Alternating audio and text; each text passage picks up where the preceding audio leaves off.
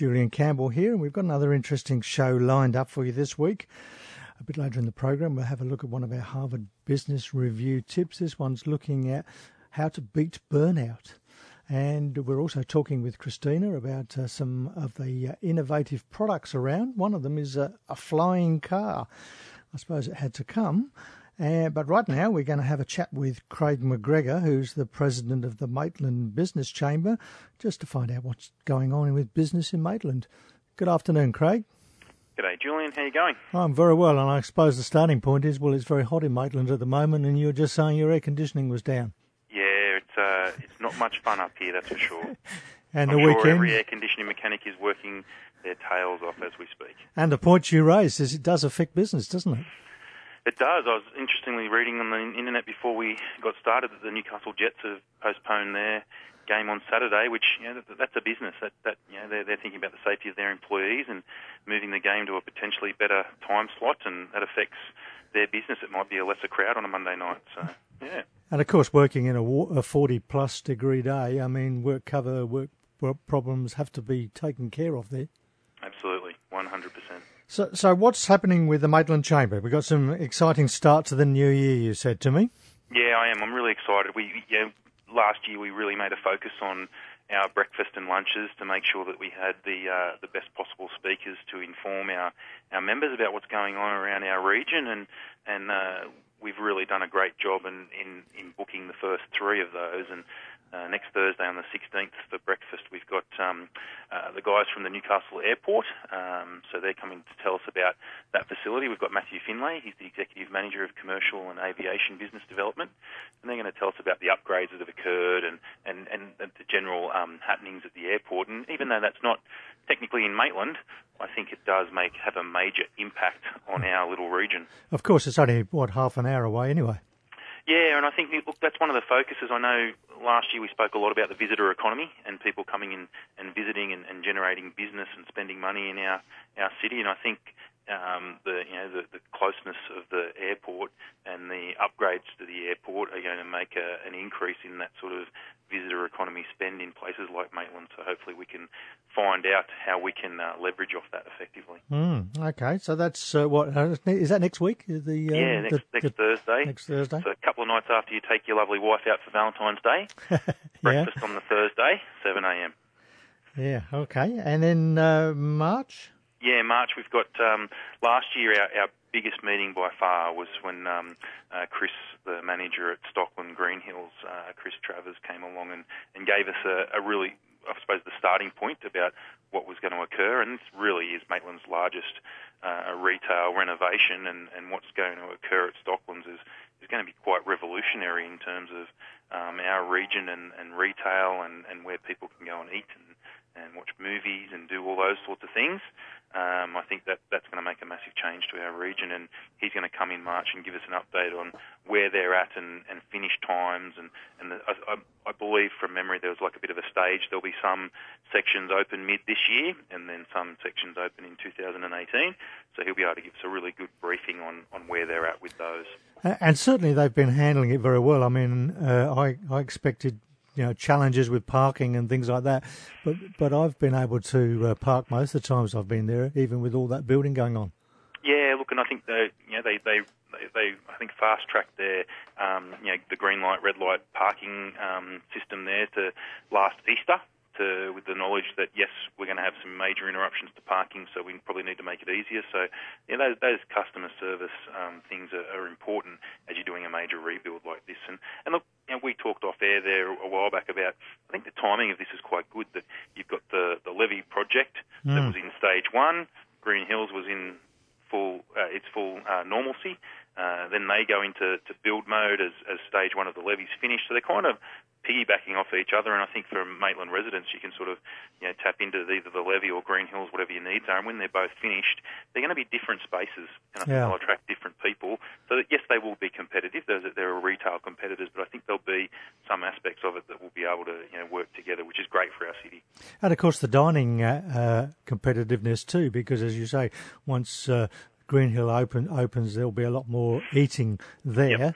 But also uh, the levee seems to be taking on a on a more uh, eating place to go and have that, that uh, snack and, and eat.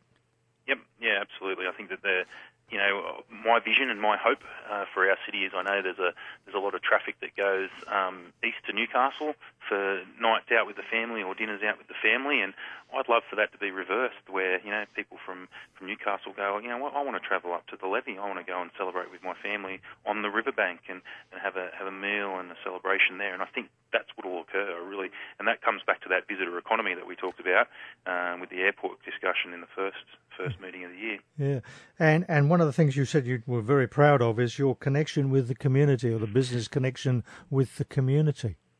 And I think that's something that we really focused on over the last couple of years, and we've had some some big wins. I know one of the things that, that um, we worked on as a chamber, and, and I was passionate in trying to get the, the local sporting teams involved with um, educating um, not only uh, the senior players but junior players in um, how to reduce domestic violence. And we've partnered with Carrie's Place and those sorts of organisations, and you know, it's pretty pleasing when I sit down with our state member Jenny Aitchison and she tells me that locally in Maitland uh, there's been a quite a dramatic fall in the numbers, um, and you, know, you hope that those programs have made a benefit or been a part of that fall. So bringing the chamber back to connecting to the community, it's important. I look at, you know, I mentioned there the sport, and I have a bit of a passion for, for local sport, and you know, the, there's things like the number one sports grounds about to be upgraded, and I know the the guys at Maitland Football have a really large um, game coming up against a visiting Chinese team on the 23rd of, of um, February. That all connects to the visitor economy. Yeah. The more of those events that we can get, the more people come and visit Maitland, more people spend money in our region, look at it as a potential site. They like the real estate or they look at the job opportunities. It's good for our economy to have those those events here. And so I posed that question last year, why not Maitland? I'll continue to pose that question in 2017. That's the sports side. What about the art and craft side? Is that uh, flourishing as well? Yeah, look, I think there's there is a a movement. I think the down in the that, that sort of the start of the levee corridor, um, you've got the um, historic society and the and the upgrade to the Catholic Church there. You've also got the you know the um, the town hall with its major upgrade last year in terms of it now has like stadium seating, so it can have larger capacities for those sorts of events. So absolutely, we should be imploring um, those sorts of uh, organisations to bring more events to Maitland because it does. It just impacts our economy so positively. So, so uh, you've told me what's going on for the next three months. What other you, you got any longer term plans for for Maitland? Um, look, we probably haven't sat down as an executive yet to, to nut out our full 12 month plan, but I'll tell you what, Julian, there's one thing I am excited about, and we don't have an election this year.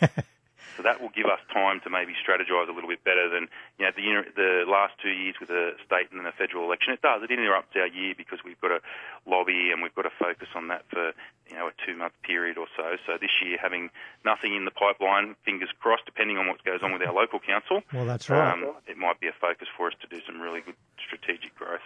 Great. Well, thanks for your time again, Craig, and uh, we'll catch up with you as uh, as the year progresses. No worries. Thanks, Julian. Thank you. Bye bye. Well, it's time for our discussion on innovation. We're going to look at some exciting products. So we're going to talk to Christina. Good afternoon, Christina. Good afternoon, Julian. How are you today? I'm very well. A little bit hot, but uh, not looking for the next few days, but still. Oh, I know. It's dreadful. Anyway, today could today could actually be classified as a cool day, really. Oh, oh, wackadoo wackaday, I think would be better. okay. Okay, so, uh, well, this is an interesting one. The first one you're going to talk about is a flying car. I mean, we've seen them in the movies. Uh, we have. They're going to yep, happen. So they are going to happen, and they're going to happen sooner than what we think. So if you think Star Wars and all the flying vehicles there, um, their Airbus have a project called Project Vahana, where they plan to make an autonomous flying car this year. So they're going to do the prototype this year. They believe that it will be um, doing short haul trips by the year 2021. Wow. It's a helicopter style um, vehicle. It's going to be able to transport several people. Um, now, for those people that don't know, Airbus is one of the largest helicopter, helicopter manufacturers, but they also um, are very much uh, into into clean technology. So another interesting thing was um, that I read this week with it, figures from the US suggest that with autonomous vehicles um, and also these flying vehicles, what's going to happen is it will reduce the need for parking spaces mm. by more than 5.7 billion square metres, which is quite amazing. plus all the carbon emissions and everything um, else that comes with that, the, the reduction in those because there's less vehicles. But Uber are also working on flying cars, oh. um, and uh, uh, people may or may not know that they have a, a, former NASA engineer on their team, and they've called it um, Uber Elevate. But that's a really nice um, segue into uh, so the Uber CEO this week, mm. oh, this week stepped away from, but last week didn't step away from Trump's advisory council.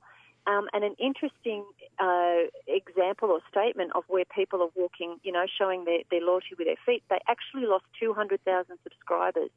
Um, so it's, it's, amazing what the clients and staff actually, um, the effect that they had because now, he, as we know, he has stepped away. So I thought that was quite an interesting um, observation about where, where people are going with, you know, that they are marching to or from product um, mm. depending on a lot of ethical and values driven motives now. It, show, uh, it shows that uh, even large organisations, the, the values and the and the actions of just the, the, the senior management uh, can have just as much impact as uh, we as sole traders with just our little businesses.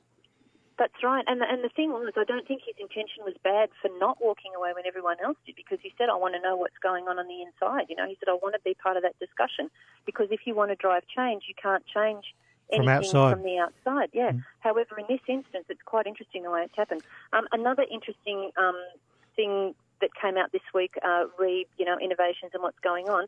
Lady Gaga, um, lots of people have been downloading her her performance at the Super Bowl um, you know, she did the halftime Super Bowl performance. Yeah. What a lot of people don't know is that when she was on the rooftop and there was the American flag um, in the background, that was actually made up of 300 drones. So as she jumped off the roof, the, the flag kind of um, moved away, and they were all Intel Shooting Star drones. They are actually created for entertainment.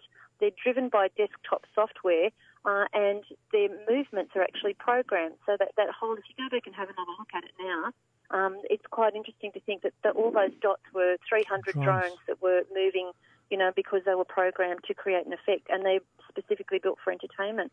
Wow. Um, and another bit of good news, have I got, a, got time to tell yeah, you a little bit of talk about ThroatScope.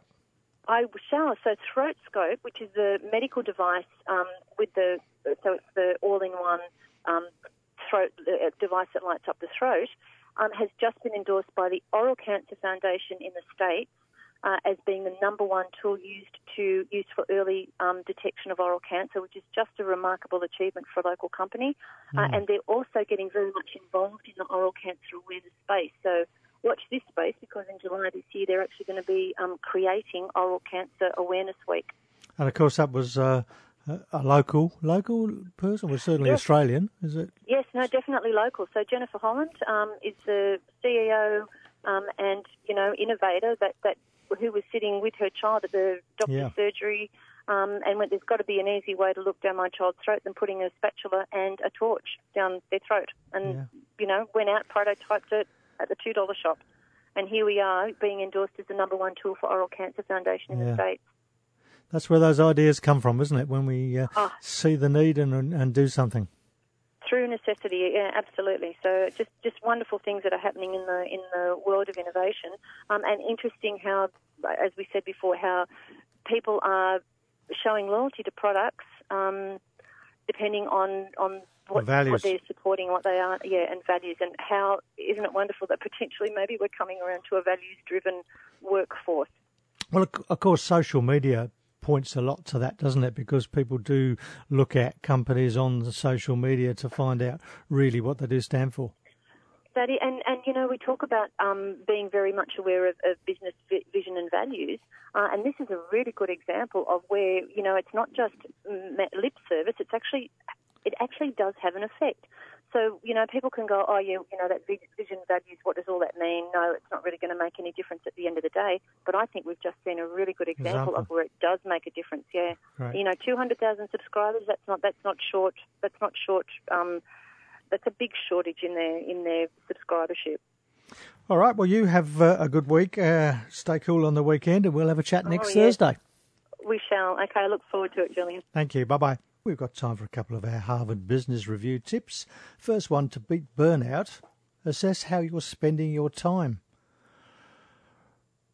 Relentless stress can easily lead to burnout, but it doesn't have to. Reassess your schedule and make time for self care. Start by taking a few minutes to look, look at exactly how you're spending your time over the next week. This can be done on paper, in a spreadsheet, or a productivity app. For each block of time, record what you'll be doing, whom you'll be with, how valuable the activity is, and how you'll feel afterward. For the latter, use a scale from 1 to 10, where 1 is angry or drained and 10 is joyful or energized the end of the week, pinpoint the activities that negatively affected your mood and take action to limit them. Use that recovered time to do things that boost your energy and set aside time for restful, positive activities away from work, like taking a yoga class or spending time with friends. So that's interesting points there. We certainly don't want to burn out, do we? And this one also points a little bit to solitude. To have more aha moments, find solitude. Have you ever had a brilliant idea while taking a shower or knitting or working out? Aha moments tend to pop up when our minds are quiet and our consciousness is at rest. You can nurture these moments by creating an environment of silence and solitude. No matter how busy you are, do your best to take breaks between meetings and find some alone time. Go to an empty conference room, or even better, leave the office and take a walk outside. Once you've reached a quiet spot, ignore what's going on around you and focus on your inner thoughts. Put your phone or on airplane uh, airplane mode to completely disconnect from uh, for a block of time.